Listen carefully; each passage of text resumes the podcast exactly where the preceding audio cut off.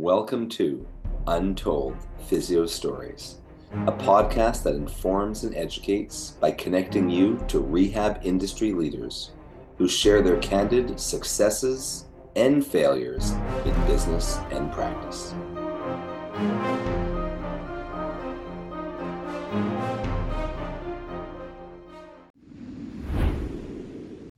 Welcome to the second episode of Modern Manual Therapy Unplugged.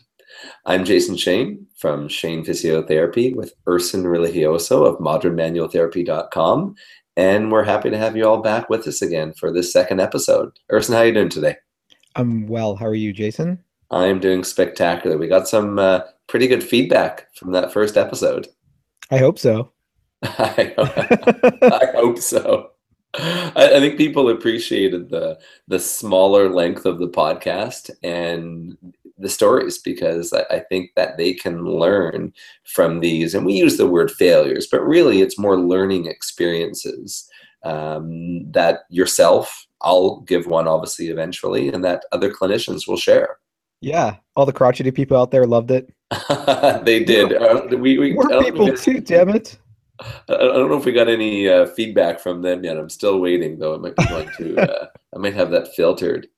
So today's episode, um, maybe failure is not the right word, but it's definitely was a learning experience, and it's the one. It's one of the things that we're taught, all of us, in whatever um, postgraduate uh, rehab program we're done. We're taught to look for red flags, and Erson has a story about that today. Uh, you want to share that with us, Erson? Sure. Uh, a recent systematic review or meta analysis basically looked at red flags and it concluded that all the red flags we're taught pretty much don't really have any correlation to a history of cancer. Um, and I, I, think that's valuable to know because it, it concluded that the only ones that really can correlated with cancer were a previous history of cancer and a failure to improve within a month was basically you should probably refer out. And you shared that, I think. I think you shared that post on your social media feeds, I think, recently. Yeah, I reviewed it on uh, themanualtherapist.com, or at least I shared it. I shared someone else who reviewed it, might have been on um, Joe Brence's blog. Okay. So, and I think that that's it's something that you can look for because you've had plenty of people who, yeah, they've they've lost weight or they have general malaise or they have three levels of spinal pain and and you, you might think red flag red flag red flag. And, and i think those things are still useful in your mind but you, i guess you can't just immediately think cancer. So there was a woman who i was seeing um, probably about 14 15 years ago and her and her husband were both coming in and her husband was doing really well and she just developed this insidious onset of cervical thoracic and lumbar pain. And after just a few short weeks, maybe two, three weeks, her cervical pain and her lumbar pain had completely cleared up. Her thoracic pain, however, it was, she may even have used the word unremitting. And that is a Stoddard's warning sign, right? And Unre- you, unremitting night pain. It's interesting. You'd mentioned Stoddard warning signs, and we'd never had them referred to that, uh, at least in my Canadian uh, master's program here. But um, is that the standard that they were based off of?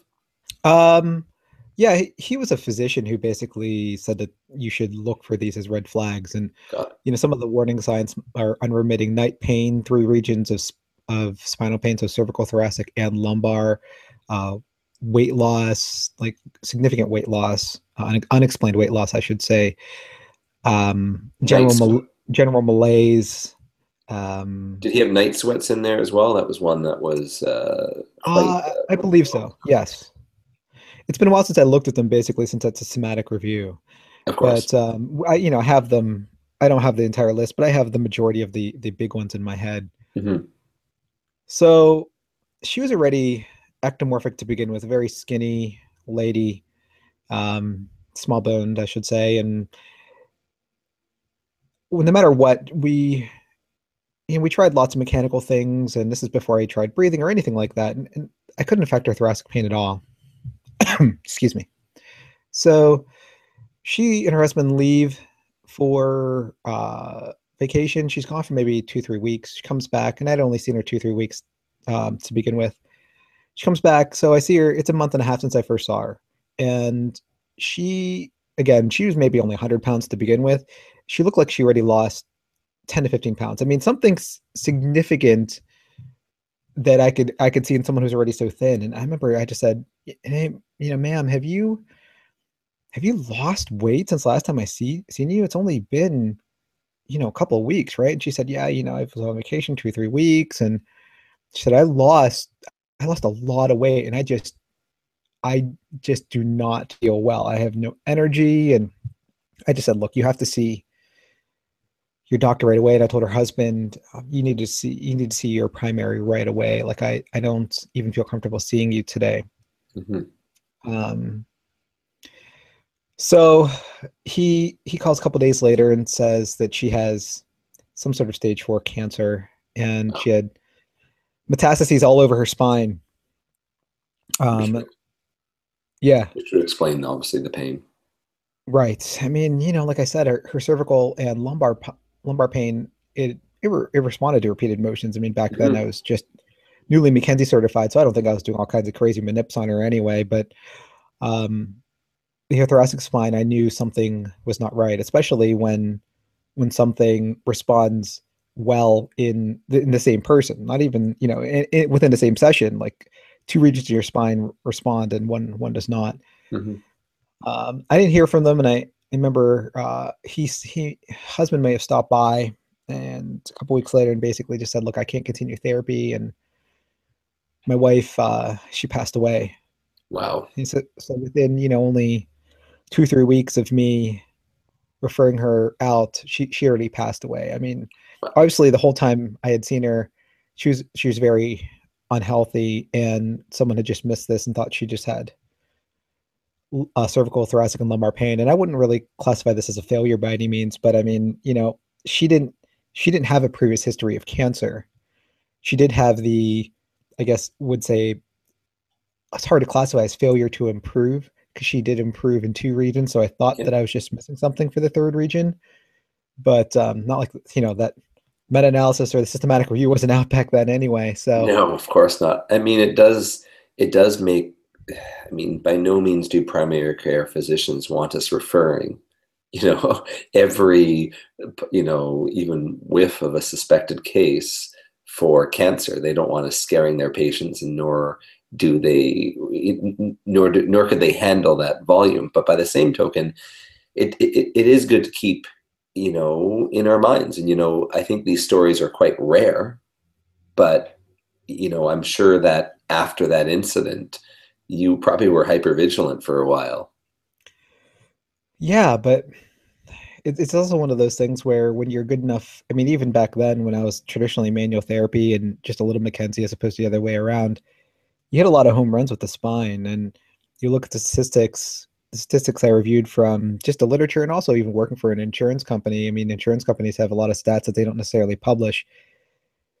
They don't encourage x rays because less than it's somewhere about one to five percent of them even show anything significant in terms of a red flag, something that is mm-hmm. untreatable conservatively.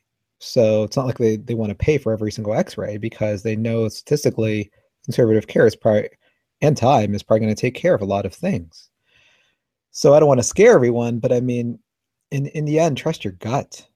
And in your how many years of practice have you been practicing? 18 years? 18 years as of this podcast. Ha- have you had another case of cancer in those 18 years? No.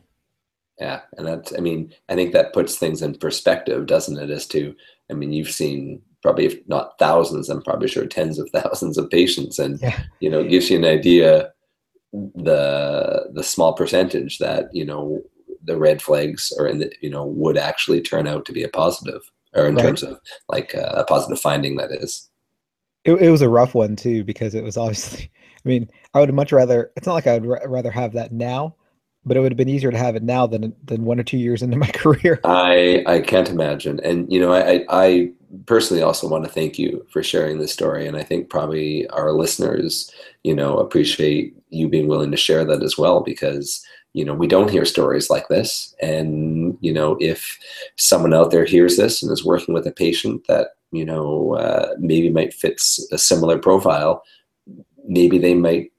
I mean, at, they might take something from this. I think. Yeah, just know your limit. I mean, in the end, an, another other research has basically concluded that if you don't have any home runs or significant breakthroughs within a month, it's very unlikely you're going to have like this magical breakthrough of a treatment you didn't think of after a month. Got it. Well, I think that uh, we should promise our listeners maybe a success story in our in our next episode. I'm just full of uh, failures. You're just full of failures. No, no, I, I know you got some good success stories. I've taken a few. I blog about my success stories all the time. I know. Well, thank you everyone for listening to another episode of Modern Manual Therapy Unplugged. Uh, we really appreciate your reviews on iTunes and likes and shares. And uh, once again, you can find myself, Jason Shane, through Shane Physiotherapy, either through my website or Facebook. And Erson, how can they find you? Themanualtherapist.com, modernmanualtherapy.com, and Facebook.com forward slash the OMPT. Perfect. Thank you very much.